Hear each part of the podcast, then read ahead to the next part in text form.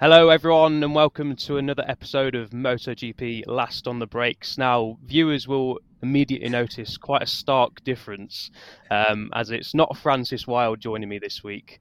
Um, she's having a well deserved rest after, well, what's been a long season so far, of course, so she deserves a little bit of a break. But we have a decent replacement, let's say, uh, in the form Oh, of good friend and uh, colleague Jack Gorst. Jack, it's good to have you on, mate. We're obviously going to dive into uh, the Misano test that's obviously just happened. Plenty to talk about. Um, so yeah, how you doing, mate? Good to have you. Yeah, very good. Thank you for having me on. Of course, uh, thanks to Fran for having a little week off so I can jump in and help you out. But no, plenty to talk about, as you say, Misano and also the test coming up. And that's why, well, we've got one of uh, another guest for us and a little bit of a different one, but one that's going to be able to give us plenty of insight into the Misano test. So over to Elliott, to introduce, really. Yeah, absolutely. Pleased to say we've got Tom Jojic joining us. We'll bring him into the call as we speak. Former crew chief for the likes of Bradley Smith, worked with KTM, Hiroshi Aoyama, of course, Kenny Roberts Jr. So a man of wealth experience. He should be joining any minute now, so we'll get him in shortly. But yeah, basically, we're going to run through um, what happened at the Misano test. Marc Marquez's comeback, of course, the biggest news uh, of them all. Yamaha's engine update, of course, as well, and a few other bits and bobs. And then me and you will run through what we saw uh, at the San Marino GP too, Jack. But it was a while we wait for Tom to join the call. It was a, a very intriguing test, wasn't it? A busy couple of days for you guys on social media and web and doing all the bits and bobs. It's always a, a long winded day, but a very interesting day. And it was, of course, very, very important for the teams to start testing uh, 2023 material as well, wasn't it? Yeah, very important. Of course, Misano test is like one of these ones where it's really the first glimpse we have at the next season. So, like first day of 2023, if you want to call it that. Um, it was, as you say, a long day, but none longer than for our pit lane reporter Simon Crafar, who was on site down in Misano. Saw a nice uh, photo of him, a little uh, little rest on one of the benches out there halfway through the day. So Simon had a very long day, but very productive day because he was down there spotting all the tech things for us. And of course, you got to say as you rightly pointed out, the big, big story of that Misano test was Marc coming back and making, well, his presence known that he's actually, you know, looking like he's in good shape. Uh, of course, he struggled a little bit with physical condition, but you would do after 100 days off a MotoGP bike, let alone just having a fourth surgery on your right arm. So, certainly, Marc, good news all around for him being back to what we know he can at least be close to. Yeah, absolutely. It was it was great to see him back, wasn't it? Still don't know where Tom is, by the way. So if you're watching on live and wondering where our guest is, your guess is as good as mine. He was in the call just before we started, so he should be coming in any minute. I'm not sure if we're having technical difficulties or something like that. But yeah, we'll get Tom in as soon as possible. Uh, but yeah, great to have Marc back. Here he is. There we go. All sorted. Tom, good to see you. How you doing? Yeah, sorry about that. I thought I was in it because um, it looked like I was hovering in the background. But yeah, so I just re- re-clicked the link. Sorry about that. No, no worries. No All good. Good to have you on, Tom. Um, yeah, how are you doing, and how did you enjoy analysing the test over the weekend? Sorry, during the weekend, obviously the San Marino Grand Prix, Grand Prix over the weekend as well.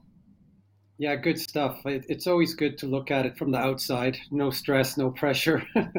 I can number crunch some stuff and just uh, give my own opinions to my cat, you know, that type of thing, and see where we, where we are. But yeah, it's uh, it was really interesting. I mean, the overall lap time on on the especially Wednesday morning when the conditions are at their best were was quite impressive. I mean, a lot of guys broke lap records there, so that that's always good.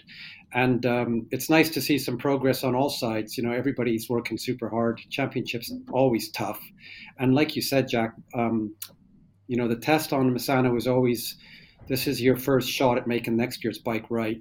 And there would have been a lot of prep in the background by all these factories. That this wouldn't have been like something. Okay, we need to let's try and get something from Misano. It would have been more like we've got so many things we want to try in Misano. What's our rider's main problem, and what do we need to work on the most to make it happen? Yeah, correct. I mean, well, if you talk about that, of course, probably this talk to you about the first big thing that is on everyone's mind at the moment with Marc and the situation at Honda. You say there about like, you know, what's our biggest problem? Well, Honda at the minute they have quite a few problems. There's no denying that. But having Marc back there, how valuable do you think that was, Tom? Just to have Marc there on the, the day one of the next season, to have him there straight from the off.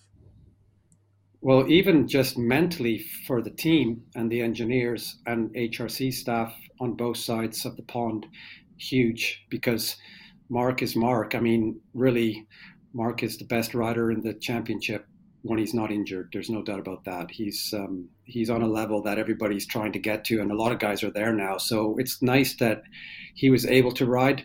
I'm glad that he did the, the rest at the end of day one because I think that would have been perfect for him. Like in the morning of day one, do some laps, get kind of up to speed, and then day two he did um, you know 31 six, which is not slow. His um, fastest lap time, if looking back at the notes from 2021 qualifying, he did a 31.9. So yeah. he went 0.3 faster than his qualifying time from two years ago. Um, that's good. And there's a guy that we know, like he said, he's not 100% there. He he he's only going to get faster when he's completely fit. So that that would have been huge for Honda. And the thing is, he ended up fastest Honda, which is quite demoralizing for the other riders. But Marc's always going to be the fastest Honda, I think. If he's if he's not at the racetrack, then he it's because he knows he can't do his job properly. So the fact that he's at the racetrack gives people a lot of hope. Whether he races Aragon or not is debatable. I would say no personally. If I was in his garage, I would say we need you right. Like we needed the feedback and we need you right to start next season because you're not going to win this. You're not going to win the championship this year, so why risk it? There's other there's other issues involved in that, obviously politics and all the rest of it. But from a rider point of view, an engineering point of view, it's the best feedback you can get. And he was fast enough to give good feedback. So yeah, super important for them.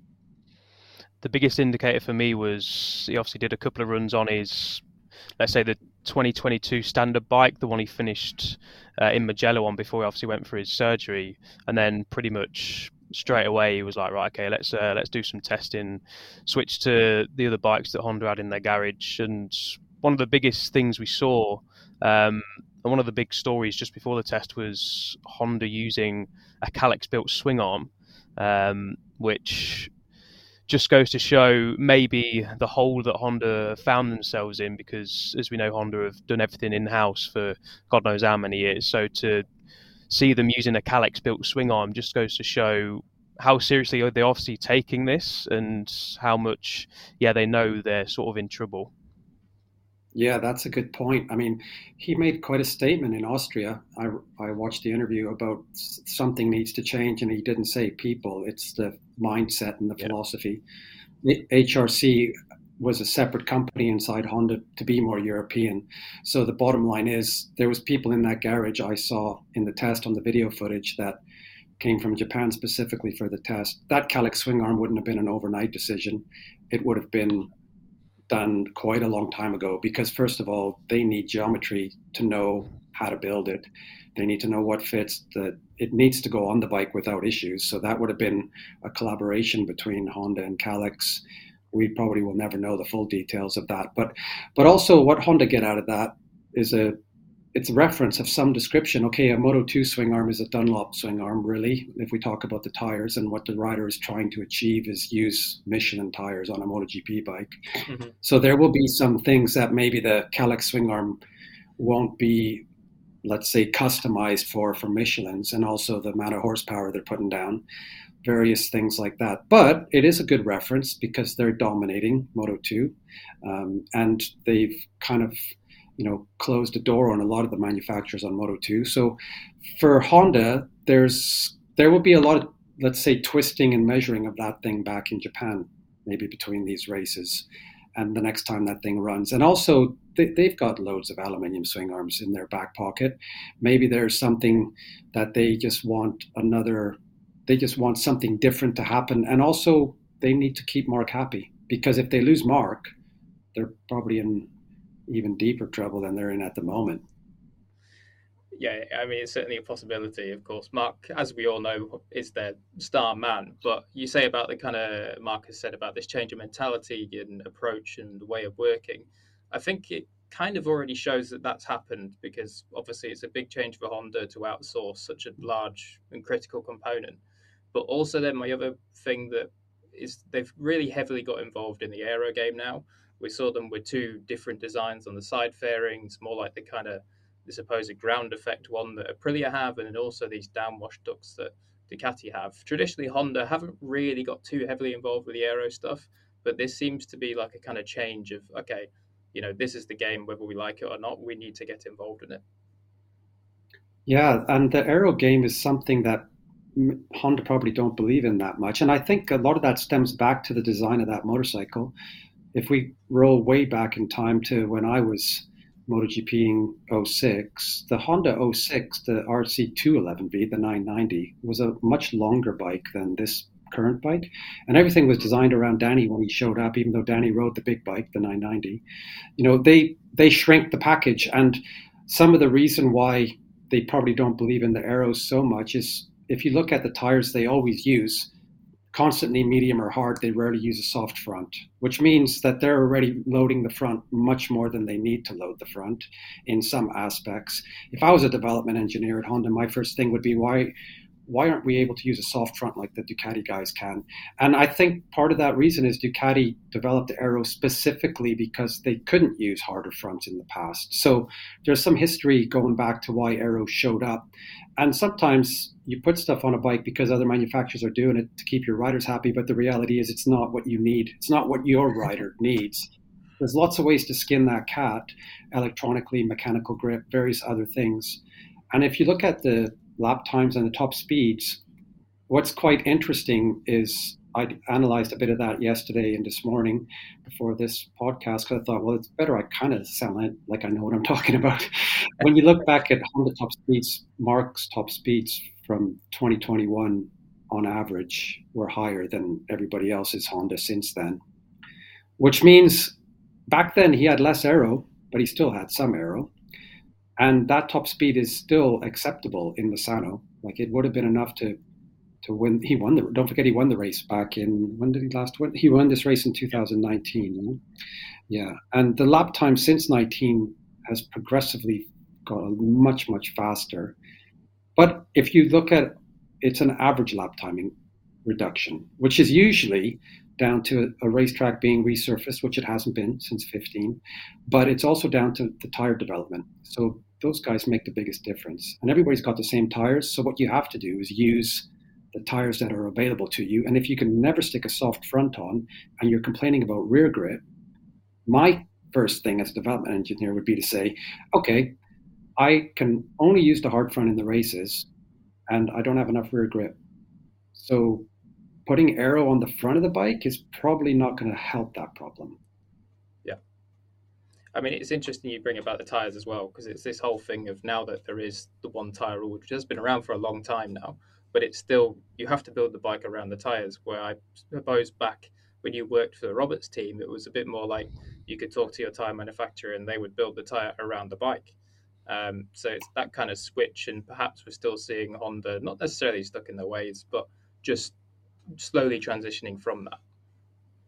That's exactly right. And back in those days, we had a tire war with the we had Dunlops and Michelin's and Bridgestones, and I've worked with all three. And the thing is, those guys, especially when Bridgestone showed up, they they came to Kenny's team. We had Nobuo Aoki and Jeremy McWilliams, and they basically made us a tire because there was only us and Tamada riding Bridgestones, and that thing was phenomenal. And I think that was I think that was part of the reason why Casey won the championship quite easily in 2007. Because when Ducati swapped from Michelin to Bridgestone, I thought that's a good move. Like if I was Ducati, I would be doing the exact same thing because you want that tire to give you an advantage at some places where a Michelin tire is not going to work on your bike and you don't want to change your bike every five minutes. So what, what I see there is you're 100% right. When the t- single tire rule came in, it became harder to make well you couldn't convince the tire manufacturer to do something for you because they kind of have to keep it in the middle. And the, and it, it does make it gives you more time to solve your problem but you need to not get lost and maybe go in the wrong direction which kind of looks like what honda's done a little bit. That's that's the main issue there. Talking of tires they tested a new michelin front. I think it was in between the medium and the hard compound and from the interview that we had on MotoGP.com, all the riders said it was it was a very positive um, update. For me, tyres is a very interesting and strange subject. I don't. It's hard for me to get my head around. You two are very more tech-minded than me, um, so I'm going to sound a bit stupid here. Um, but tyres are a very interesting subject to think about because they can make or break a race. Um, I just want to get your thoughts, Tom, on how important tyres are in MotoGP, like the different compounds compared to the different bikes. Some bikes can use the hard, some bikes don't like using the hards, that sort of thing. Yeah, it is the it's the holy grail, the tire. I mean, you have to treat that thing like a baby when it's delivered to your back of the garage. The guys deliver the tires on a rack, and it's like you don't mess with the tire guy. The tire for me in my team, whenever I had a good tire person, it was always like, okay, this is how we need to treat these tires, and the rider needs to do something with them to switch them on. Casey was a master at that, and you need to be you need to understand how to use your tire properly. And I used to get so frustrated when an in lap when a rider would slow down by ten seconds because you didn't get any good information from the tire because it cooled down too much. So there's um, there's a fundamental of is our motorcycle development going in the right direction? The way to know that is can we use the soft, the medium, and the hard in, at any moment in time? If the answer to that is no, you're doing something wrong. So, and and thing is, Michelin's been here for quite a few years now since Bridgestone left, and the mm-hmm. Michelin wouldn't they won't be changing the tire radically because there's no benefit to doing that for them. They're they're in a cost reduction stage with single tire, but also if you look at the lap time, they're not, it's not like they're not working. They're definitely yeah. making a step because the biggest steps of everything I've ever seen in all three classes came from tires. Always, we could we could make huge changes to the bike, and a tire engineer would show up and say, "Try this tire, and you're going a second a lap quicker."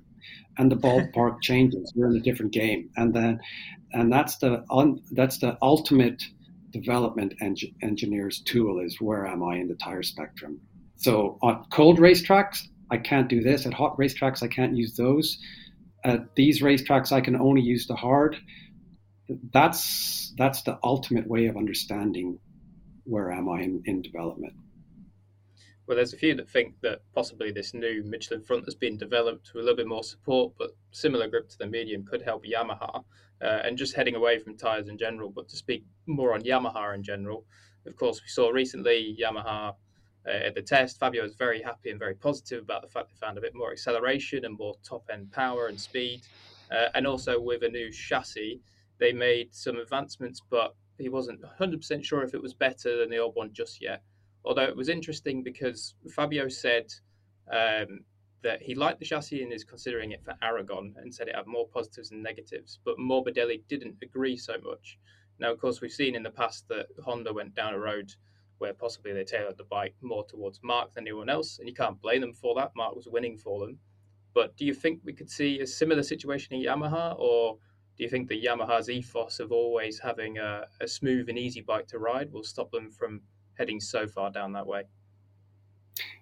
I think the second is correct. Like Yamaha's ethos is this is how a Yamaha works. And when Valentino arrived from Honda, you know, I remember distinctively hearing the quote of Yamaha saying to Valentino, "Our bike is like this. Please, can you ride the bike like this?" And he was able to do it, and he he won on that thing with ease, right? And I think Yamaha have this fundamental way of working that allows riders to ride that bike to the maximum a little bit easier than others. Like if you go back five years, I would have always said to any rookie going from Moto two to MotoGP, get in, get on a Yamaha it was that it was always like that. If you're riding a Yamaha, you're going to have a beautifully balanced motorcycle and it's going to do everything right. And a couple things are going to always be lacking, but that's every motorcycle's got that issue. So Fabio's comments were interesting. I, I listened to his interviews and I liked I liked one of the things he said. Specifically, he said that what what we've tried here we should be able to use in Aragon now, you can't use a new engine in Aragon, that's clear because of the rules. So, what that means in my mind is somebody's dialing in potentially electronics to limit wheelie, stop spinning, and gain acceleration. And then you put a new engine in that that maybe has less friction and more ultimate top end or whatever they've done. You'll never know, but it will be that will gain something. But basically, there's loads you can do with electronics, maybe a little bit less aero to, so it doesn't slow down as much. But if you can give him more grip at the rear, then and less spinning with the same engine and less electronic control, you ultimately gain all the way down that straight, which ends up looking like more top speed. So I think Fabio looks like he's okay. I don't think he's gonna he's gonna enjoy Aragon much because of the long straight. but it's going to be different. everybody's going to have that problem with Paddy at that racetrack.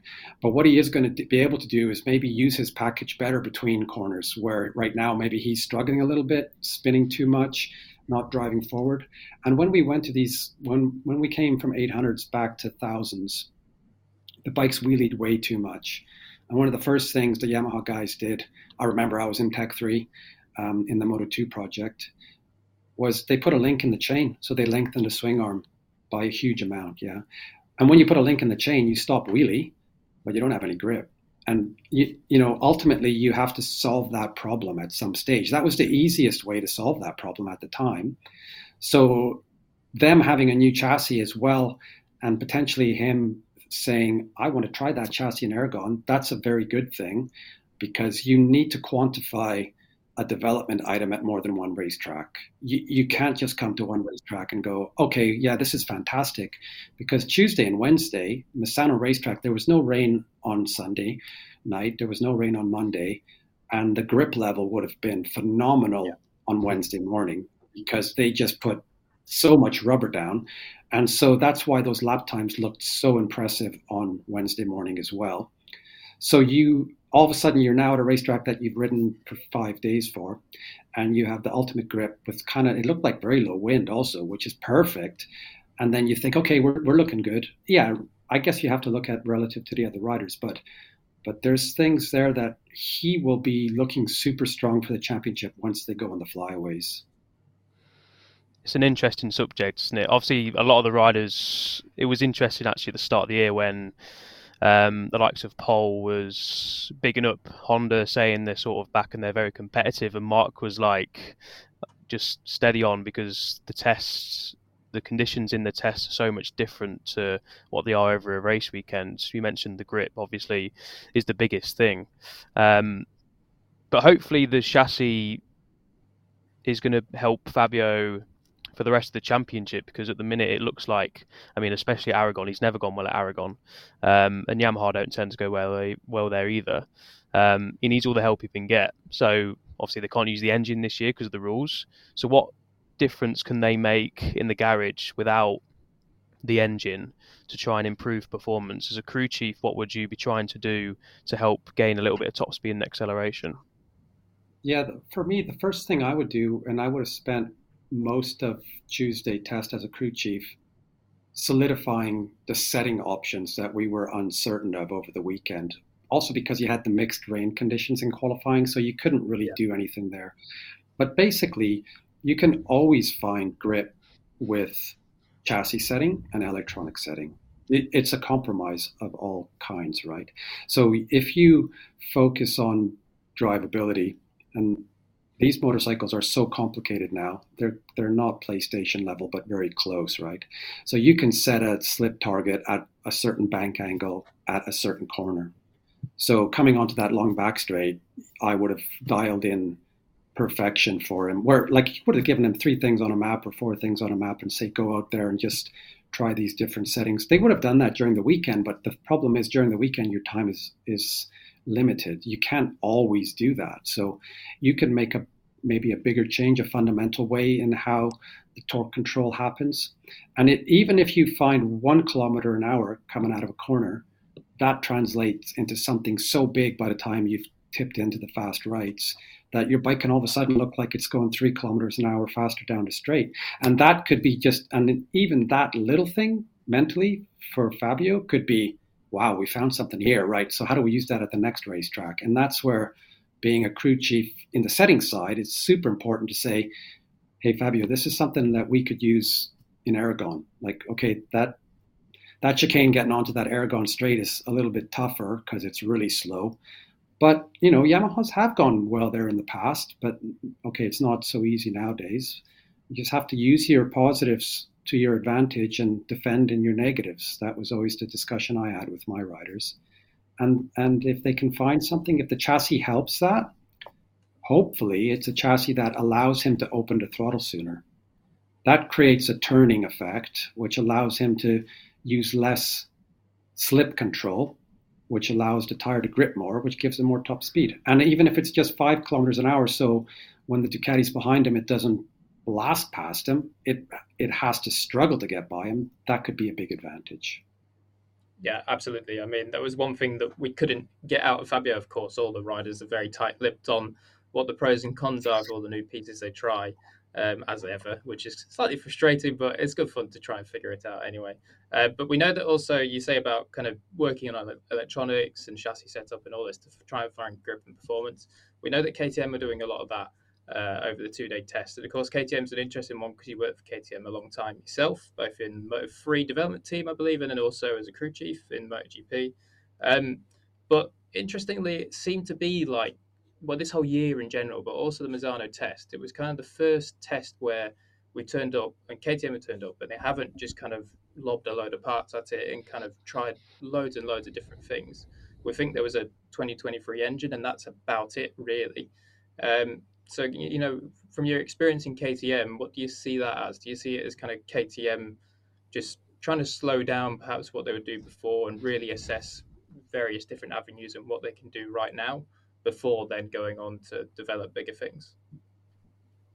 Yeah, that's a good question, and and I did spend a lot of time in KTM. It was a good um, it was a good run for me. I enjoyed the company. I really liked the people there. I still like. I mean, I still get on well with the guys. I haven't spoken to many of them recently, but what the problem they've got at the moment is Miguel's leaving. So your fact, one of your factory development riders at a, after a race Grand Prix, you can't give him big things to check because he's not going to he's going to be racing against you next year. Unfortunate for them. Then you've got Brad Binder, who's a fantastic rider and had some amazing results with victories, and he had a decent weekend. So there's your basic reference. I think Brad's got a new crew chief this year compared to last year. So maybe there's a little bit of learning going on from stepping up to be Brad's crew chief, and then you're trying to understand the system inside KTM. And that's something that you know w- would have been managed in, in a good way at this stage. But also, you're right. If they didn't have a brand new bike, that means there's a very good chance that they could have some a big change coming, and maybe it wasn't possible to get it to Misano.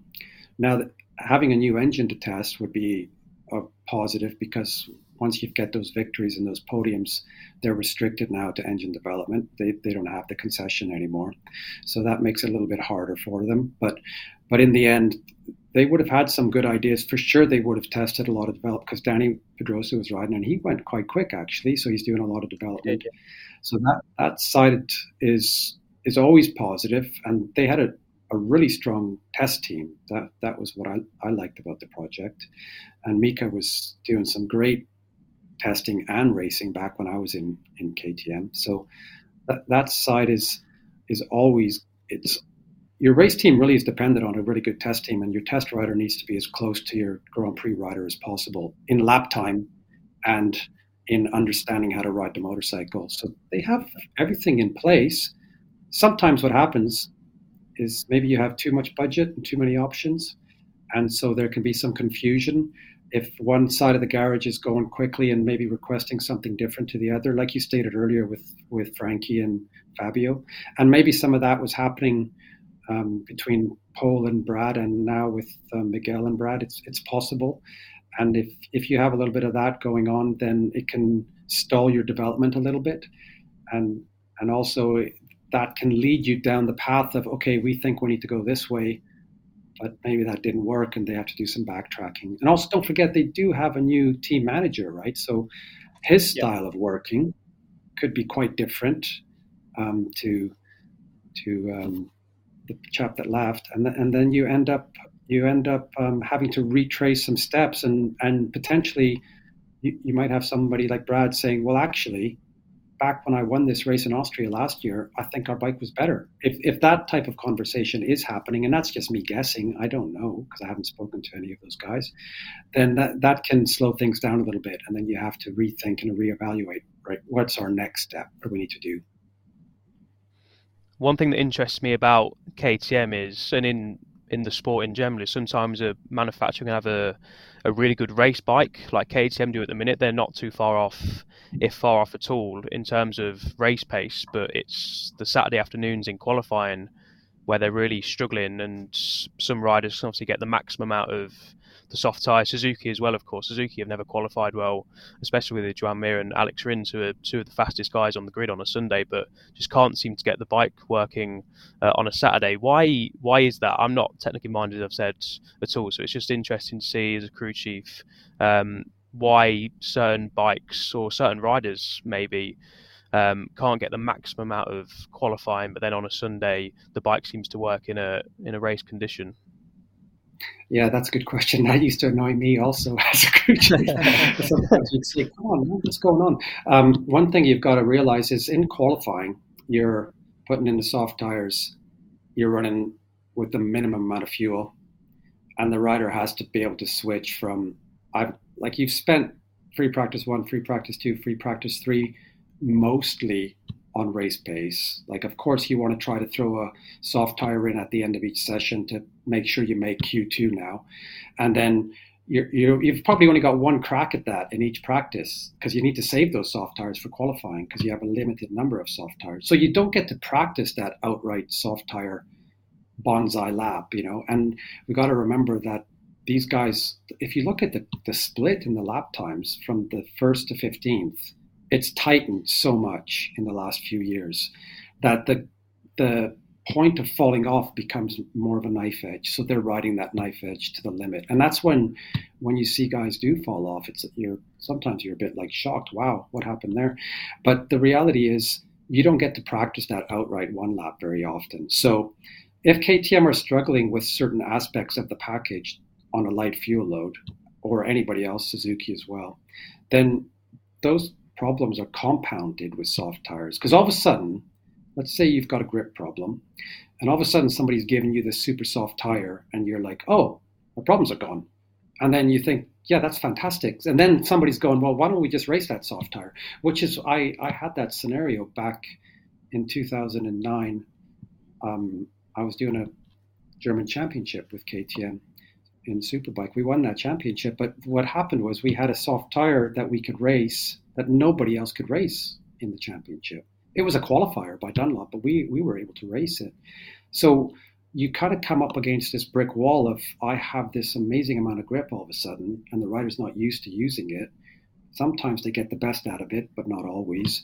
And then you go to race on probably harder tires or mediums or something with a full fuel load, which really can change how a motorcycle works at this level.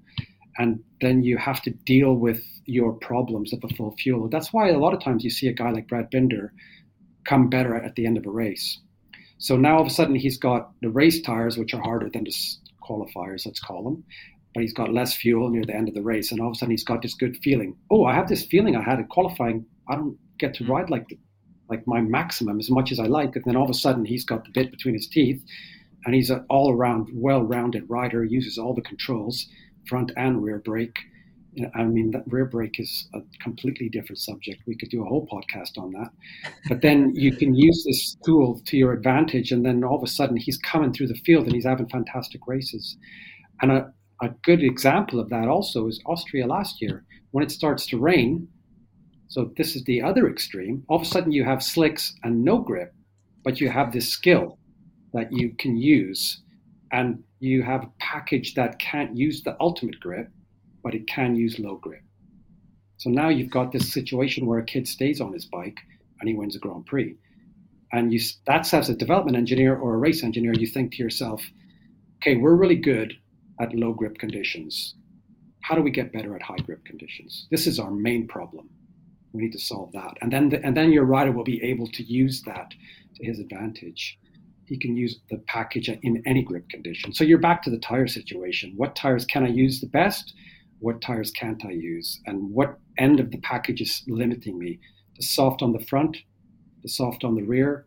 Like you, you have to work that out. It's a puzzle. That's why I loved it so much because it's like a complex engineering puzzle. But there's all these other factors going on where you get guys like Brad Binder and Marc Marquez lifting the thing up off the corner with their elbow. You know, it's just ridiculous. what they're able to do when they're given the package to do it. Yeah, well, you say about kind of solving a puzzle and all these, you know, complex things you got to figure out. I mean, just for a reference, and so we actually know how much hard work has to go into figuring these out. How many times would you say you fail going down a route to try and solve a puzzle before then you hit it and it sticks and it works? yeah, we used to call that finding a direction, and I can't take that quote. I, I have to give that quote to Graham Irvine at Öhlins because Graham said that to me one day. We don't ever say we've gone the wrong way. We say we are finding, we found the direction. And sometimes backwards is just as good as forwards. Because really, ultimately, yeah. you have to be in that garage without an ego. And you have to have, okay, I thought about that. I thought we should go down that direction and it was better. But sometimes you go the wrong way. But the reality is, in a, in a Grand Prix weekend, if you think, if you add up the exits, it's easy. You, what you've got is, you've the good quote is a blind man can hit the side of a barn with a shotgun, but a race engineer is, a, is like a sniper. You have so many bullets in your gun. What you have to do is you have to line up the target. Every exit, you have to think to yourself free practice one, exit one, last weekend's race bike as close as possible in setting, go out with with the tires usually soft, soft, and run the bike in and get the rider up to speed. And then you add up usually five, four exits, five exits a Grand Prix times three sessions. So you got 15 attempts at it. And then you've got qualifying, which you usually don't want to change anything for qualifying. The rider needs to know what he's got underneath him so he can pull the trigger for himself. Then you got warm up, and you really pray for good weather and warm up so you can make one more crack at it. And when you go to the race, he has to go to the racetrack to the race with something that he's ridden that weekend. I, I wouldn't say I did that every weekend because sometimes you have so much pressure on you, be it from a rider or a team boss or something that we have to try something for the race. But in a Grand Prix weekend, you probably have 10 good opportunities to learn something. And then over the years, those opportunities happen at every Grand Prix and every test. But for example, in 2006, with Kenny Jr., KR211V with the Honda V5 engine, when we finished sixth in the championship, we made seven chassis and four swing arms and by Barcelona, we were on the podium. So some of those chassis were modified chassis, some of those chassis were brand new chassis, but the development side was always happening. And those Monday tests were so crucial because we learned from our reference of the race weekend. They were the most, they were the best weekends I ever had was when we had a Monday test. I can remember distinctively Motegi Monday test. We found a setting, went to Estoril, and Kenny lost a race on the last lap.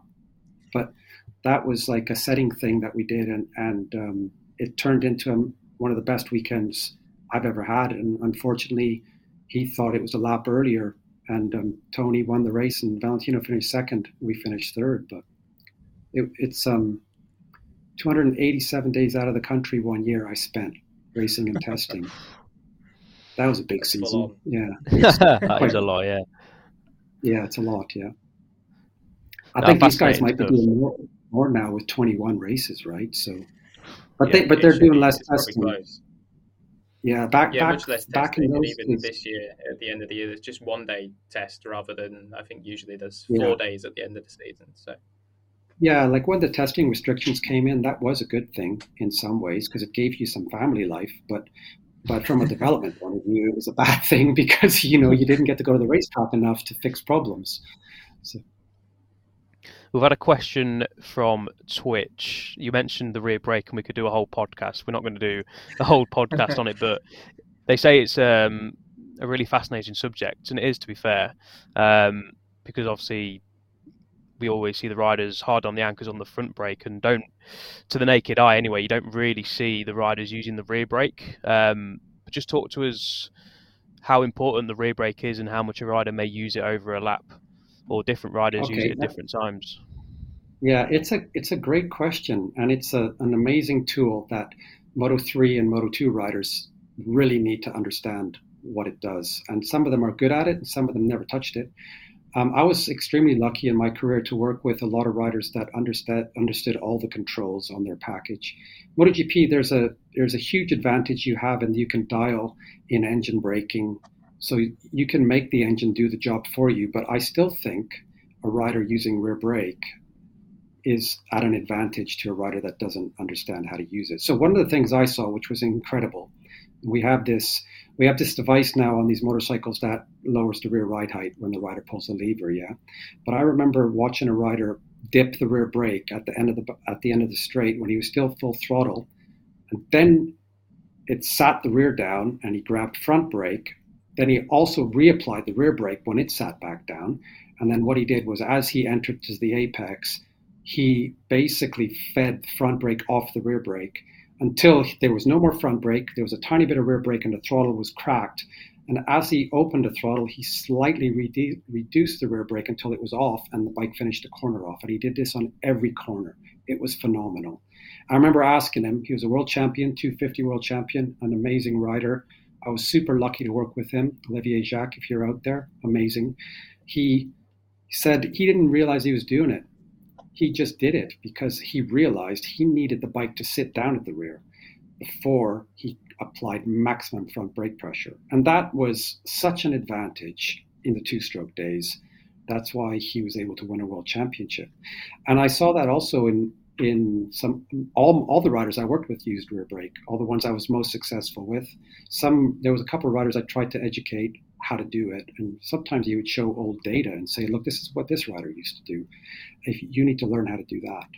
It's a, it's a phenomenal tool. So sometimes what you'll see is a rider who's super good at it will win a championship because he passes everybody in right hand corners. A lot of riders can use the rear brake in left hand corners because you lean left, you use your right foot. But it's really hard to use the rear brake in right hand corners because you want to push on the outside of the foot peg. Simon could probably describe this perfectly. It would be interesting to hear Simon Crafar's comments on this. And basically, what a really good rider will do is they'll use the rear brake as a pivot point. So they'll use it as the foot peg almost. And then they peel into that corner and they can carry more speed because if you carry too much speed, you'll tuck the front. But if you press on the rear brake, you'll create rear grip. So you'll sink the rear into the ground and the bike will turn around that corner. So it'll take load off the front, even though it's creating rear grip. A qualifying tire does the opposite. It creates rear grip and it pushes the front. So it's kind of a conundrum that a rider needs to figure out in his own mind. How how does that work? And it's it's due to the linkage geometry and how the pivot's working, how your pivot is set up, this type of thing. It's really an amazing tool that I loved Moto 3 because Moto 3 was pure engineering and rider skill.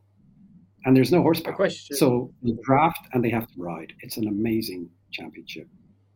Yeah, of course, very tiny little bikes, Moto 3 bikes. So they 65 horsepower, something like that. But um, a question generally yeah, about Olivier. Yeah. Okay. So, so yeah. there's a little bit of insight. We know that uh, a good motor in Moto 3 is about 65, but a little bit of insight actually about Olivier Jacques. It was traditionally quite good in the wet. Do you reckon his rear brake technique was something that helped him there? Hundred percent. All of the riders that I was with that were really good in the wet used the rear brake on every corner. And there's a way. I mean, you can overuse it. You don't want to do that, but you definitely there's a finesse to be taught there that that is um, yeah it helps you in in those conditions where you need something to make the motorcycle go around the corner.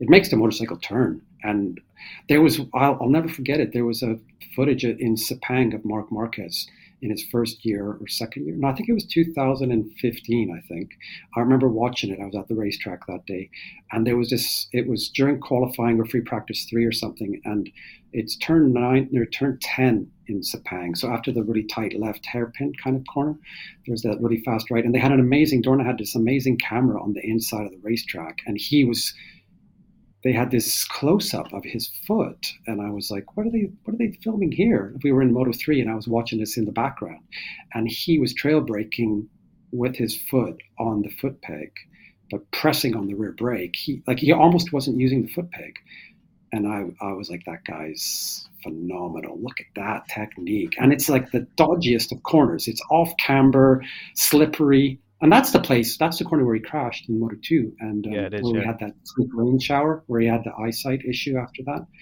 But yeah, like for to watch that close up, I was like, oh, I love this high definition, slow speed stuff. It's just like what you can learn from watching that. If I was a rider in the World Championship, I'd just be watching footage of the races every weekend when I got home. I mean, I used to do that as an engineer because you learned so much by watching that stuff. That is an interesting point, actually, because obviously the riders like to watch races and watch practice sessions back. I'm not sure quite the reason for that, but you just said there you'd watch it back and you'd learn a lot of things. So how how much can you learn from watching a race back? Not just obviously to watch it back to see if a rider made a mistake here or where he could have been a little bit better, um, or to just enjoy it, of course. Um, what can you learn watching a race back? Well, a lot really, because ultimately what you should do as an engineer is some type of analysis of what happened.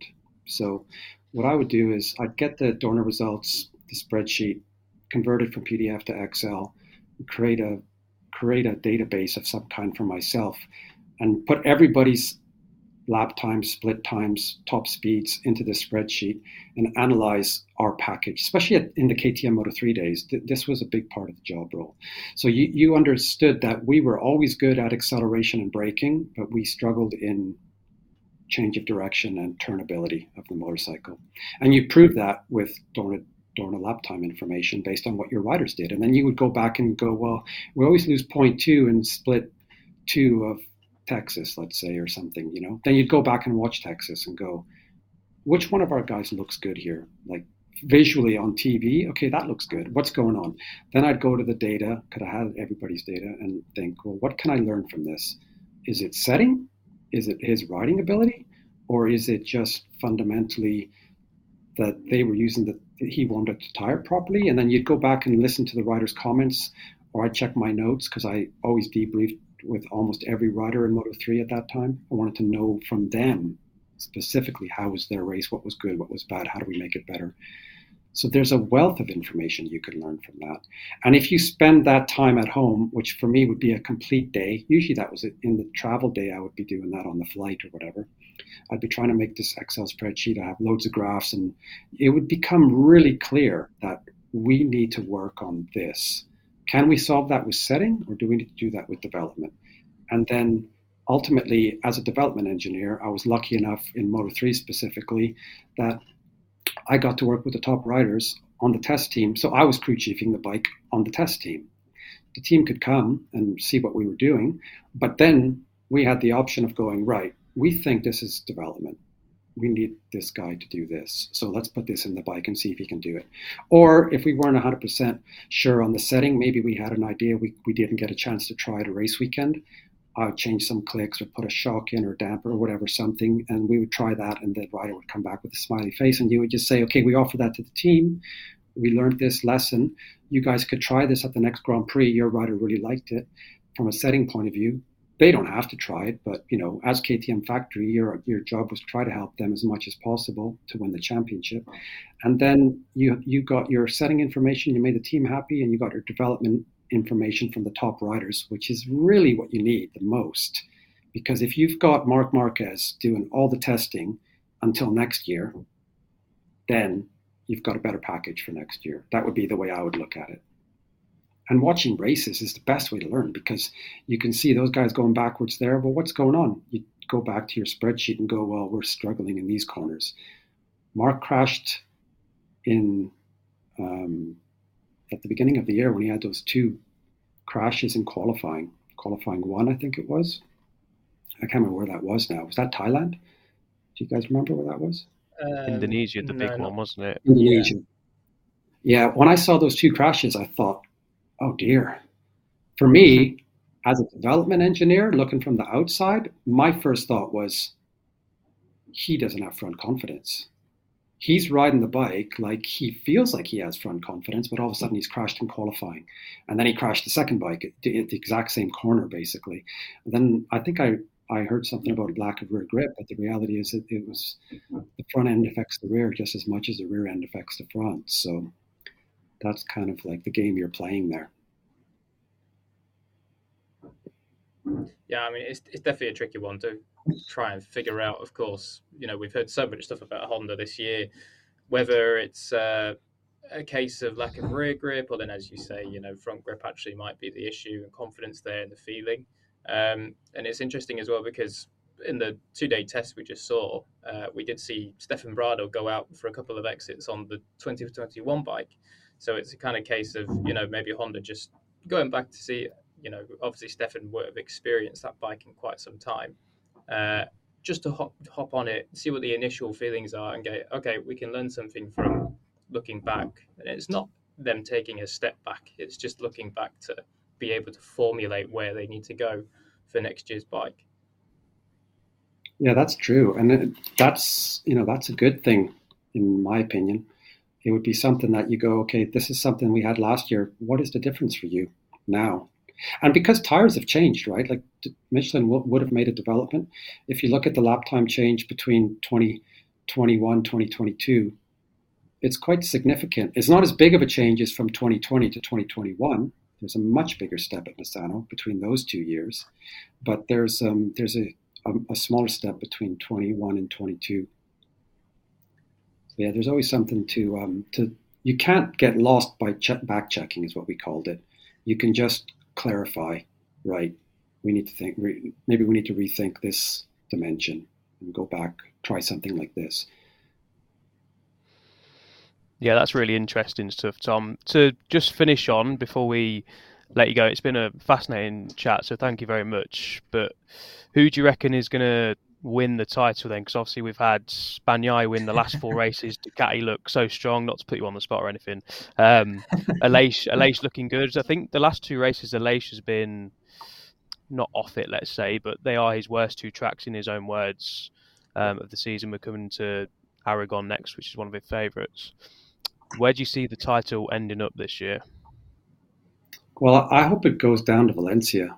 I think that's the best thing that can happen. It's it's nerve wracking for riders and teams, but it's fantastic for us viewers, right? And I don't know. I think it, my money's on my money's on Fabio re, reclaiming it.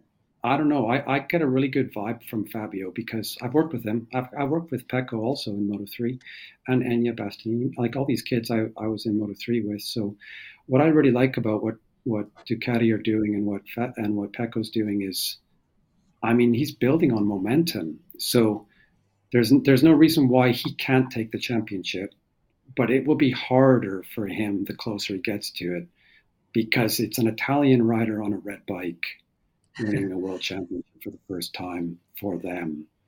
So that would be an amazing achievement that that the great Valentino couldn't achieve. But being one of his riders and having Valentino in the background helping him, let's say coaching, is a huge advantage. There's no doubt about that. But he's got to he's got to overcome that winning the championship, which he hasn't done yet. Whereas Fabio's backing up a championship. So I'd, I, am going to watch as much of it as I can. Probably more than I should, having a, a young son. My wife looking at me, "What are you doing on TV there?" But I could at least at least hours I can get up early and nobody's bothering me early in the morning. So it'll it'll be fantastic. But if if I was going to go down to the bet shop and put a bet down, I right now I'd probably put it on Fabio. It'd be tough though. You might just go 50-50 on that one. Just put 100 quid on both and hope for the best, right? One of them's going to win it. I don't want to I don't want to say Aleix can't win it, but I think he could unfortunately, he's injured himself, which is never good. Um, but it probably will be okay.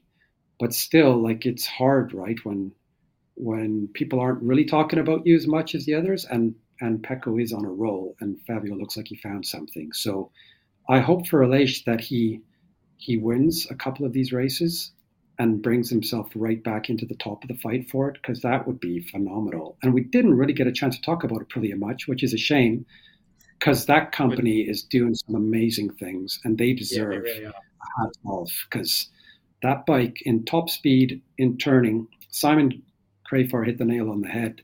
Maverick in the fast right was phenomenal. I was watching that and he was turning inside everybody behind him with the same top speed.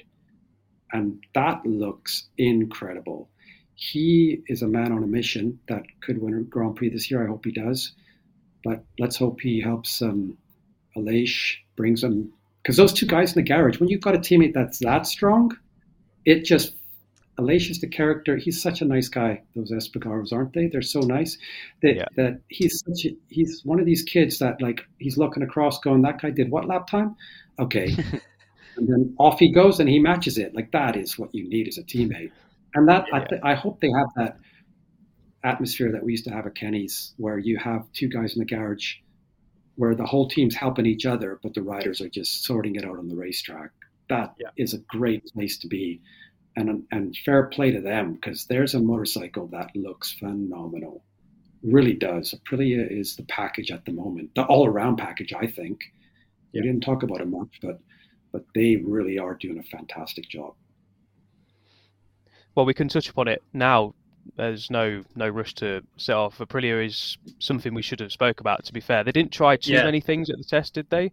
Um, but I mean, what a season they're having, and I share your thoughts, Tom. I do hope Maverick wins a race this season. I think he will, not to try and jinx him or anything like that. Um, but for him to come good now is perfect for Aleix yeah. in terms of the title chase because Fabio with Franco Morbidelli doesn't have that. Um, Franky's no. obviously struggling with the Yamaha, and Pecco has got about 20 other Ducatis that he can uh, rely upon. So it's important for uh, Maverick, uh, sorry, for Aleix to have Maverick doing so well. Um, but he is starting to beat him as well, so that's, that's not good either. Let me, let me give you a number. So here's Aprilia in in 2019 average speed. So how we would quantify top speed is go to the race result, look at all the speeds, and make an average of that of all of them. Because if you're in slipstream and you're not, okay, I haven't exactly done that, but I've taken the average of the top five. Okay, in 2019, 289.3 was his average. In 2020, 293.7. So plus four kilometers an hour. That's huge. That's nothing. 2021, 301.1, 7.4 kilometers an hour faster average top speed between 20 and 21. I think if Fabio had that, look out, right? So this year, 2022, it was a little bit less, but it's still 297, so minus four. So let's go back to 2020, 293 to 297, so plus four again. That's a good step. That puts him, so let's talk about Misano. 300 kilometers an hour is probably the maximum you're going to get at Misano because that straight, you have to turn right. So, you know, you can only accelerate as fast as you can accelerate. Force equals mass times acceleration, and that's what you've got. You know, you can only put down so much power. If we now look, let, let's let's look at another one. Let, let's talk about um, let's talk about Yamaha, yeah, because this is interesting. So in in 19 288.6, in 20, 289.6, 21, 293.7, and 22, 294.7. Mm-hmm. So they've made a step. There's no doubt about it. And then in the test, Fabio did a 298. He said he got a good slipstream. That doesn't matter. It's a slipstream. So, like, as long as you don't get dropped, that's the key. But what I like about Aprilia is those jumps are on their own. Like that is yeah. that is really amazing. And like remember, Aprilia dominated one two fives and two fifty two strokes. That thing, if you weren't riding an Aprilia, you weren't winning a championship, right? And okay, we had we had another brand that was basically an Aprilia with another name on it, but but also and okay, Hiroshi won the last 250 World Championship on a Honda. yeah. But the thing is, they really understand Grand Prix racing. And now here we are in MotoGP, two rider Aprilia team fighting for a championship. They grabbed Maverick when they had the chance, and haven't they turned him around? I mean, yeah, what a phenomenal incredible yeah. job with it. Incredible yeah. job. And, and when you say and yeah, and the good thing is when when I hear like what you said about Aprilia haven't tested much, that means they're in a good spot, and that means what they have tested is going to mean something.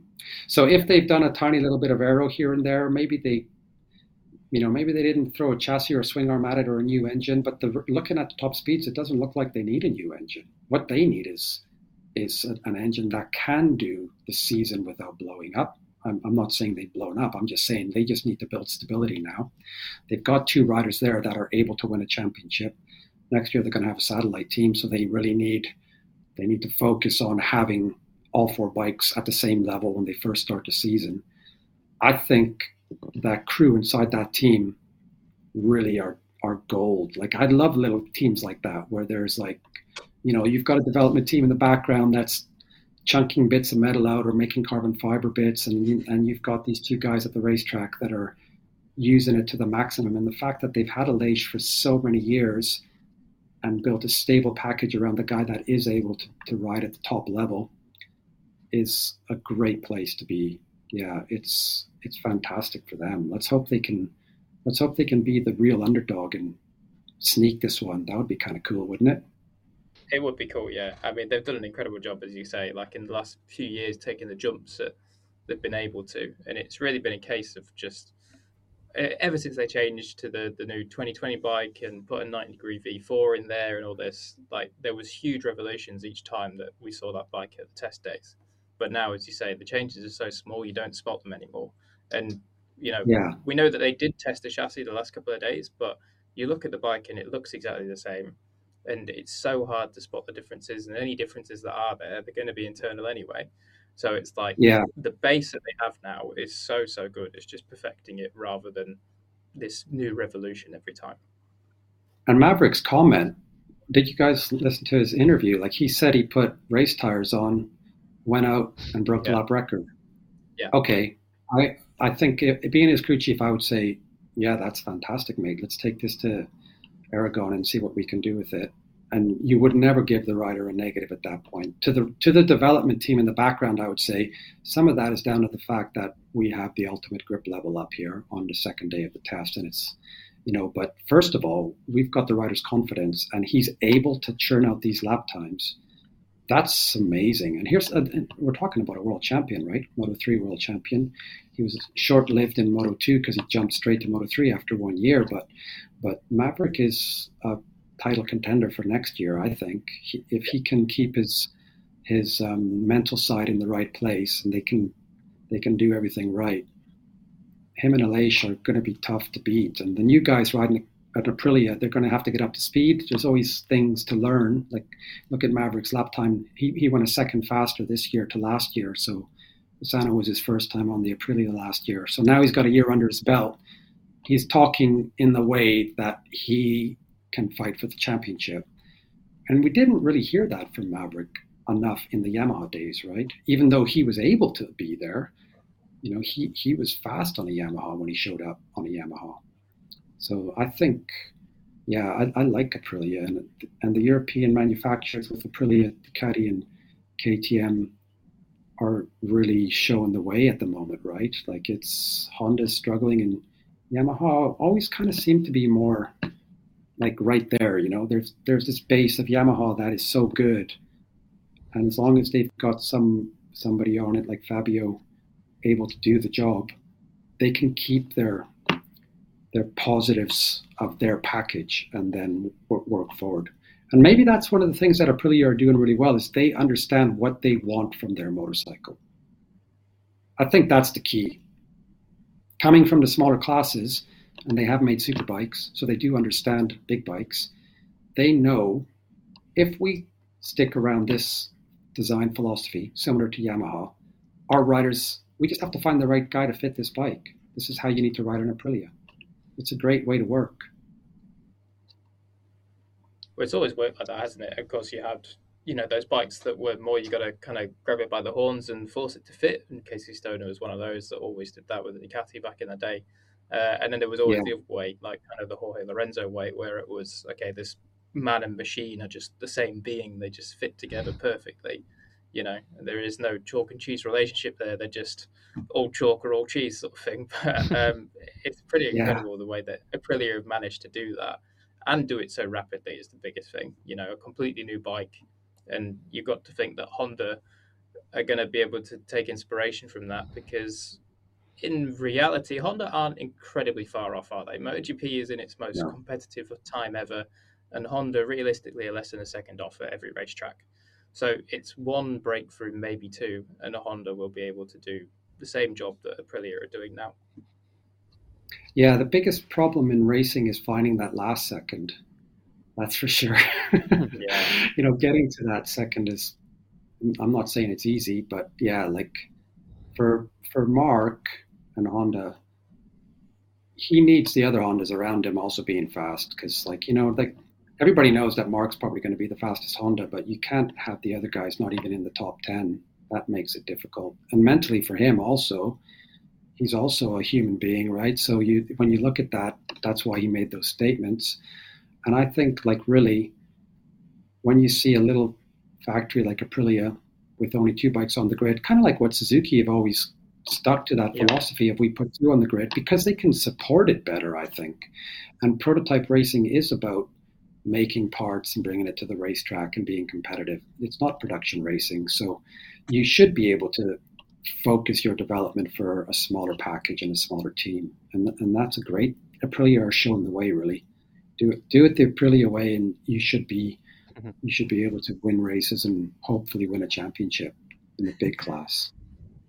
Well, seeing Maverick speed is the thing that um, enticed Miguel Oliveira and Raul Fernandez over to Aprilia, which is obviously a really exciting prospect because obviously Raul Fernandez has ridden the KTM this year, which hasn't quite been at the level that uh, KTM would have anticipated. So it's been very tough for Raul and Remy, especially, um, and obviously Miguel as well but Miguel is obviously more experienced in the class. He's won races in MotoGP. I think we've got a lot of changes next year, which are really exciting. But I think for Miguel and Raul to see Maverick challenging for race wins, three podiums in the last four, if it wasn't for his rear ride height device um, jamming in Germany, it probably would have been another podium there as well.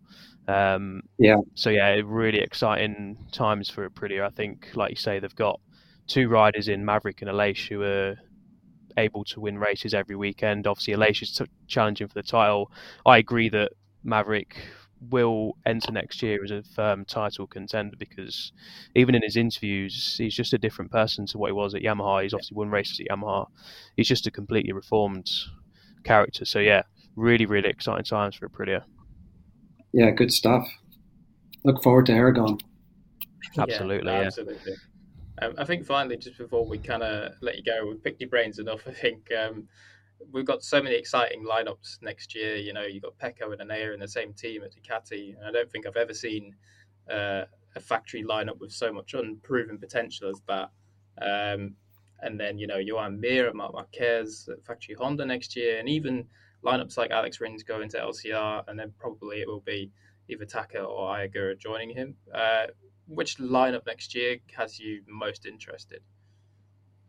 Yeah, good question. I mean, that as far as Rins on a Honda is going to be super interesting, and also with Mir as Marc's teammate. So that that that lineup is going to create a lot of coverage, I think. As far as performance is concerned, I still think the Aprilia with Maverick and Aleix and the new Aprilia team with with Miguel and Raul is is going to be interesting. But definitely performing.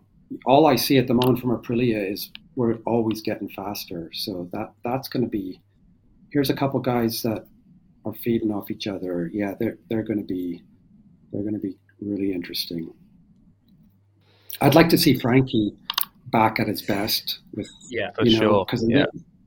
Yeah, because I mean, he he was faster in the test, which is super positive. And don't forget, he he won this race in 2020, right? So mm-hmm. he's capable um, on a Yamaha, and um, I think that would be a good thing. So let's see what happens. I mean, also KTM's could be could be a little bit interesting as well. You know, when you got you got Brad and um, got Jack. Jack, I love Jack. I worked with Jack. He's he's going to be a good character in that team. He's going to fit that. And not that the guys there haven't fit. It's just you know Jack's quite a funny guy, so it could yeah. be it could be works there if things go well. So there's a lot there's a lot of good stuff to watch. Definitely. Yeah, we've got a good end of season coming and we've got a very very exciting 2023 season coming up. So yeah, fully agree with that. Tom, thank you very much. We've taken well, an hour and five minutes. It's been a been an absolute pleasure. Thank you for coming to join us. Um, and yeah, hopefully see you around soon, maybe in the paddock. Have you got any plans to come to any races between now and the um, end of the um, year? No, I, I, thought about sneaking to Aragon, but to be honest, no. I think um, I'm enjoying it from home, watching it on telly. I kind of had an inkling maybe to come to Valencia, but I know Valencia is always chaos. So if I come yeah. to a Grand Prix, yeah, I, I will definitely come to a Grand Prix next year. Um, I, I haven't been lured back into the pit lane from a work point of view, but but I'm, i would say no. I'm I'm interested. Um, so yeah, it's uh, it's been good to have a break, and I needed a break, and um, I kind of feel like the batteries are recharged. So yeah, it, it would be cool to do something again. Um, I don't know what on what level, but you know, yeah, we'll see. If I see you, if I'm in the pit lane, I'll let you guys know. Yeah, Absolutely. definitely. Come say hello to us. You'll see me walking around. yeah, thanks for having me on. No, no, no, our pleasure. Thank you. Yeah, my, my pleasure. I, I, enjoyed it. So it's a rainy day in the UK, so no problem sitting there chatting about motorbikes. Chatting about motorbikes is probably part of racing I miss the most. So it's it's been fun. Thank you. No, no worries at all. Thank you for joining us. Oh, he's gone. Just like that. But no, that was a, a fascinating chat, really. Um, yeah, really, very well. very very knowledgeable guy, great guy as well, isn't he, Tom? So yeah, hope you guys enjoyed that watching along either live or listening at a bit of a later date. Jack, we're gonna press on into what we saw at the San Marino Grand Prix, moving away from the test slightly. Um, yeah, Pecco four wins in a row. Yeah, Close the gap um, down to uh, Fabio to thirty points now we were looking back at it, weren't we, earlier on, and um, 91 points it was after he crashed out of second place in Germany when Fabio went on to win. Now it's down to 30. First Ducati rider ever to win four races in a row. Um, yeah. And they made him sweat for it, but Pecco really he is did. on a roll, isn't he? Yeah, on a roll, absolutely. Um, I mean, what do you say about Pecco at the minute? He's just unstoppable. And we go to Aragon now as well, where he won last year and he okay, of course, Marc wasn't 100% fit last year, wasn't right, wasn't himself. You saw how much pain he was in after the race last year, but he did manage to not crack under the pressure, just like he did last weekend with Pecco, uh, with Enea chasing him all the way down. And you wouldn't bet against him making it five. And if he does, I mean, it's going to be alarm bells for Fabio because, you know, Pecco picked up 14 points over him last time out. And there's every chance that happens again in Aragon. You know, if Fabio isn't able to find something this year with the 22 Yamaha, possibly if he news, uses the new chassis that he tried in Misano there. Um, you know, it's going to be game on with five rounds to go after next time out. Yeah, Aragon, even Fabio said, is going to be tough because, yeah, like like we've said, Fabio doesn't enjoy Aragon. Yamaha don't really enjoy Aragon either historically, um, and not only obviously Pecco winning there last year, uh, and Aprilia do enjoy Aragon, even when Aprilia weren't as fast as they are now. Um, they still enjoyed going to Aragon and getting uh, best results. I think they got six a couple of times with Aleix, yeah. even when they weren't at the best. And now they've got a package, like Tom rightly said, probably the most rounded package on the grids. Although you could argue that Ducati have as well. Um, definitely the best two bikes on the grid at the minute, though. So um, obviously, Maverick getting on the podium was another a good ride. Thought he might he was on for the win, but then in the last few laps just slipped away, didn't he? And we saw Bastianini versus Pecco roll out, which is uh, very exciting, of course, after yeah, the news that Enea was joining him in 2023. Um, yeah, the podium finishes uh, all all good. It was a it was a good race to watch and very interesting. And like we say, Aragon and Aprilia, bit of a match made in heaven.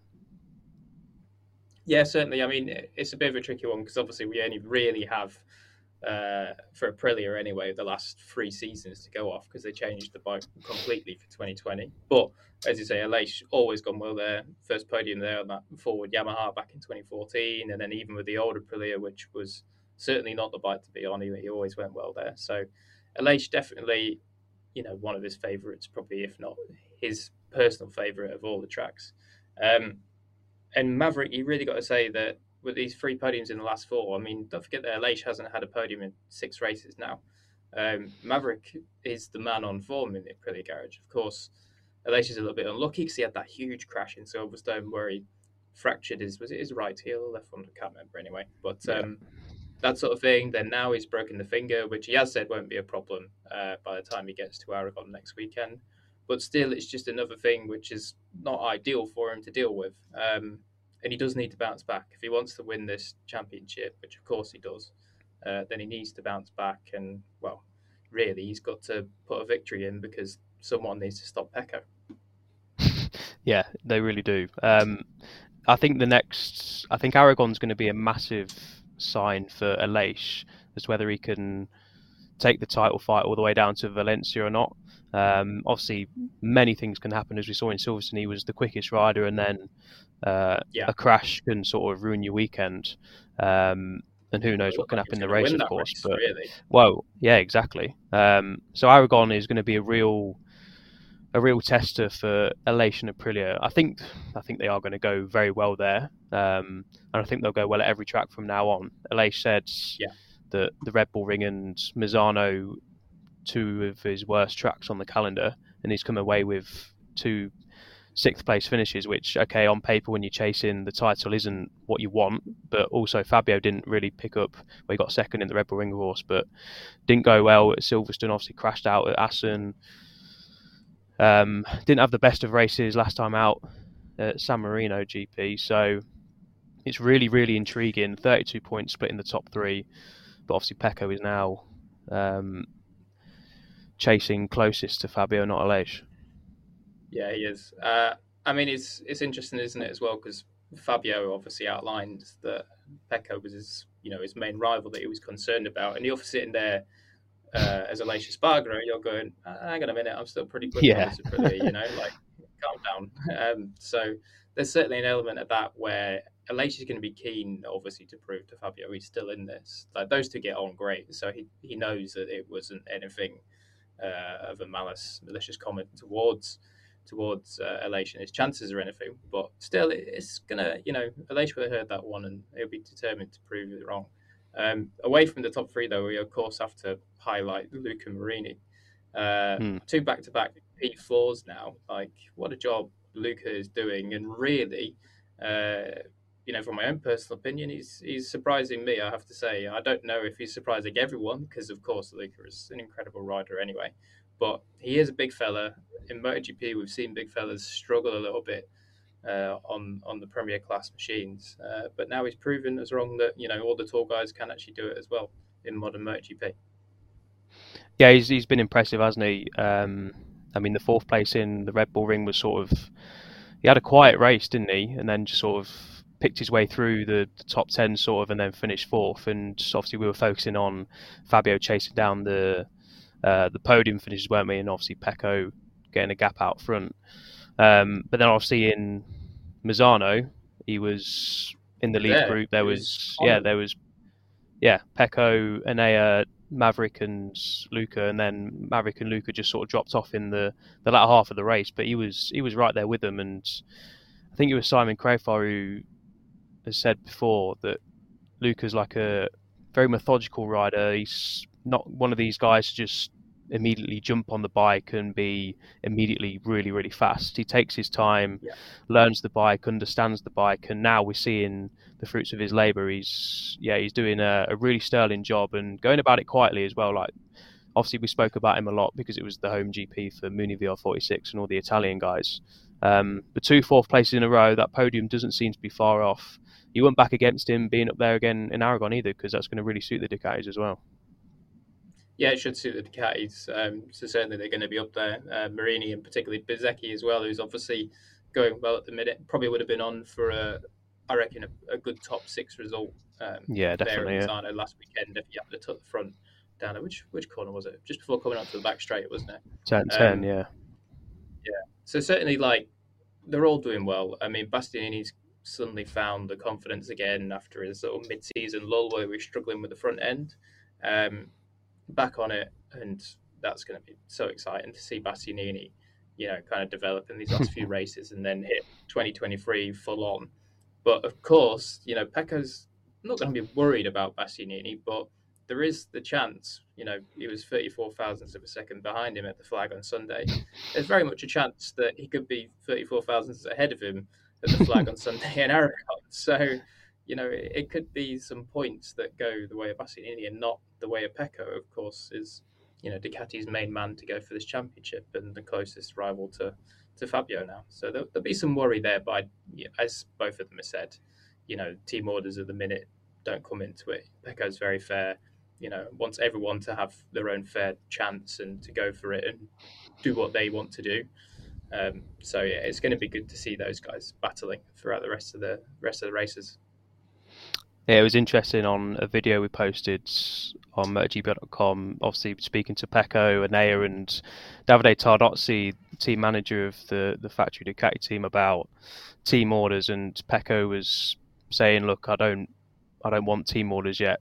I want to win races on merit. I don't want potentially faster Ducati riders to move out of the way just because I can win. I want to win on mere merit. And then, of course, come yeah. maybe the last two, three races, certainly the last race in Valencia, if it comes down to that, which we we hope it does, then there'll obviously be team orders. Say if Bastianini or Marini or Jack Miller is ahead and Pecco needs some points, then that's when it will come into it, which will be obviously interesting.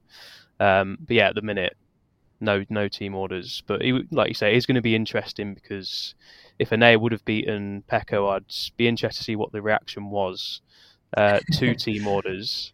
Whereas if it was obviously didn't happen like that, so obviously Tardozzi and Pecco are going to naturally be like, yeah, we don't need team orders yet, all is good. But yeah. if it would have been yeah, the other way around, it would have been interesting to see the reaction. Yeah. Yeah, it definitely would have been. Um, it's going to be very interesting either way, which whichever way it plays out, uh, whether they do team orders or not. I don't think they will, to be honest, until they absolutely no. have to. But by the time it gets to that point where they absolutely have to, and in the final round, uh, you know, it's likely that the other Ducati riders will be out of the championship mathematically, so they'll know within themselves not to to get in the way and and meddle with the, the championship. Um, speaking of going to Aragon, of course, we just had Misano test where Marc did finally return. Um, there's all this wonder about whether he's going to be at Aragon. We obviously don't know yet. He said that he'll, did he say he'll make a decision by Saturday or Sunday this week? Was that when he said? Yeah, it was around then. He was basically saying, obviously, you got asked the questions both days, which is obviously normal because that's what everyone wants to know. Um, and he basically said, we can't make a decision yet. We're going to need to see how the muscles heal. He's obviously going to be very, very tired, very achy. But yeah, I think I think by this weekend, you're right. A decision will be made, and obviously early next week or even over the weekend, we'll probably find out what's happening. So I think, to be honest, he will be there. Tom said he won't be, so I can probably trust him more than trust my own opinion because obviously he's he's worked in the paddock, he's been a crew chief and knows a lot more than I do. But I just think he had a successful return. I think I know you agree as well that I just think he'll be there just to even just to test a few things for Honda. They're not in the title. I say he say he won't win the race, but this is Marc Marquez and it's Aragon, so he, he could well win the race if he goes. Yeah, I, I think he'll be there personally, but I could be wrong. Yeah. Well, I mean, you know, besides Jack Miller put, I think it was uh, the second Misano race or whichever one he won last year, and Jack Miller said, "Oh, he's got one arm and he still smoked us."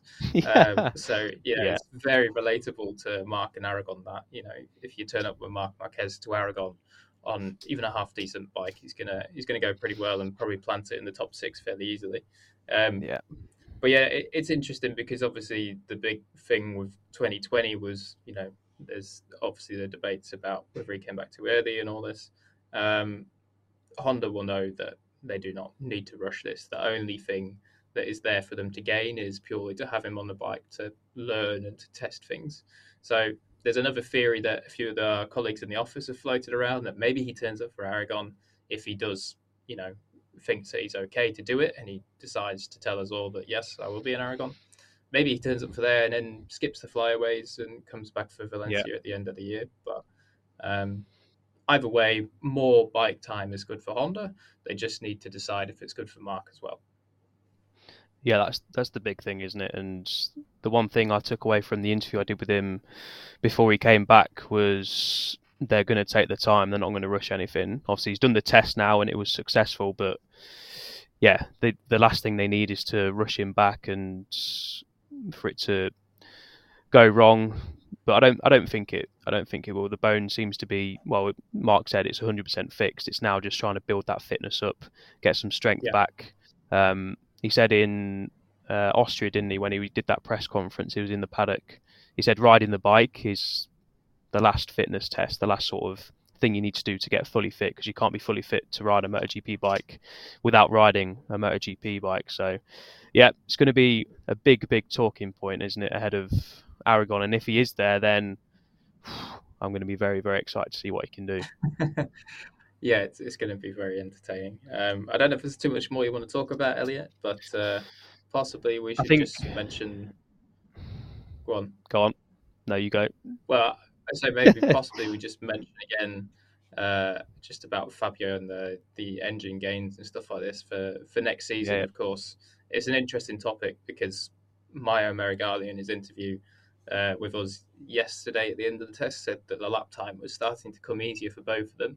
Uh, he didn't necessarily indicate whether that was specifically because of the engine or the chassis uh, that they tried, but I mean, it, it's largely probably going to be the engine because they won't have to work so hard to get out the corner as quick. But if it is that chassis, and if Fabio is planning to use it in Aragon, it does, you know, it's a final kind of throw of the dice in Yamaha's trick book for, for 2022. Um, and if it just gives him that percentage of, you know, performance that he needs, then all of a sudden it's, you know, the momentum that Pecco has at the minute could just come to a, a very abrupt stop. Yeah, absolutely. One thing I'd we should mention as well, we've had a few bits of news since we were last on. Um, yeah. Some 2023 announcements. We've pretty much got the grid decided. We had Marco Bezzecchi confirmed today as well. We it's unofficially official that Luca Marini will be joining him there next year, of course, in Mooney VR46. But we've had Joan Mir to Repsol Honda confirmed, which is very, very exciting. Exciting. We've already mentioned, of course, Miguel Oliveira and Raul Fernandez joining RNF Aprilia. And then looks like again not confirmed, and we're not confirming anything either. Um, but it looks like the report suggests that Augusto Fernandez is going to join Pol Espargaro at Gas Gas Factory Racing in 2023. So exciting stuff all round. We mentioned it a bit earlier, didn't we? How exciting the uh, 2023 lineup is. But yeah, I think Joan Mir to Repsol Honda to partner Marc Marquez. Hopefully, a fully fit Marc Marquez next year as well. That's uh, that's juicy, isn't it? It is juicy. I think as well it's particularly juicy because obviously we've seen kind of like the dream team lineups at Honda uh, in the past. Well, Marc's been there. Obviously, the initial one was Marc and Dani. Then you had Marc and Lorenzo there in 2019, but Lorenzo came into that not 100% fit and struggled with the bike, and ultimately it was yeah. where he decided to stop his career. But um, I think Joan is one of the few that will not be intimidated at all by being Marc's teammate. It's kind of that same thing of being Valentino's teammate back in his peak of his powers through like the early and mid 2000s. No one wanted to do it because uh, it was one thing. It was like you know Valentino and that team. That was Valentino's. It wasn't Yamaha. Yeah. It was kind of like Valentino's team. Um, so it's why you kind of had like you know Colin Edwards in there as the perfect kind of partner to to be Valentino's teammate. But now Honda have brought in Joan Mir, world champion, a very, very promising rider, just not quite had the bike to show his skills properly in the last couple of seasons. Uh, and I don't think he's intimidated at all. I think he'll stare him in the face and neither of them will blink. Yeah, fully agree. I mean, it's a very, very tough ask. I know Suzuki pulled out, obviously, didn't they? At the end, so their hand was forced, sort of. But I totally agree. Joan Mir is not going to be intimidated by Marc at all. And two world champions, two of the fastest riders on the grid. One of them, obviously, being an eight-time world champion and arguably the greatest of all time. So it is going to be very interesting. I think we've um, broken the record for longest podcast of the year. I've just noticed we're going for an hour and a half, but it's been it's been a very good hour and a half. Tom was a great guest. Hopefully, everyone watching along and listening at a later date has enjoyed it. Have you enjoyed it, Jack? It's been good to have you on, mate. Yeah, very good. I, of course, enjoy coming on the podcast, enjoy talking about all the tech sort of stuff. I'll do a shameless yeah. little plug there to my little baby, the MotoGP Tech Group. Make sure I was going to do it for you if you weren't, so. Ah, fantastic. I'll do it myself. It's all right. yeah, just at 150k uh, people in there. So make sure you go and join the MotoGP Tech group on Facebook. Uh, all sorts of analysis going in there over the coming days from the Misano test, and already a few bits and pieces in there for you to peruse at your leisure. So go and have a look.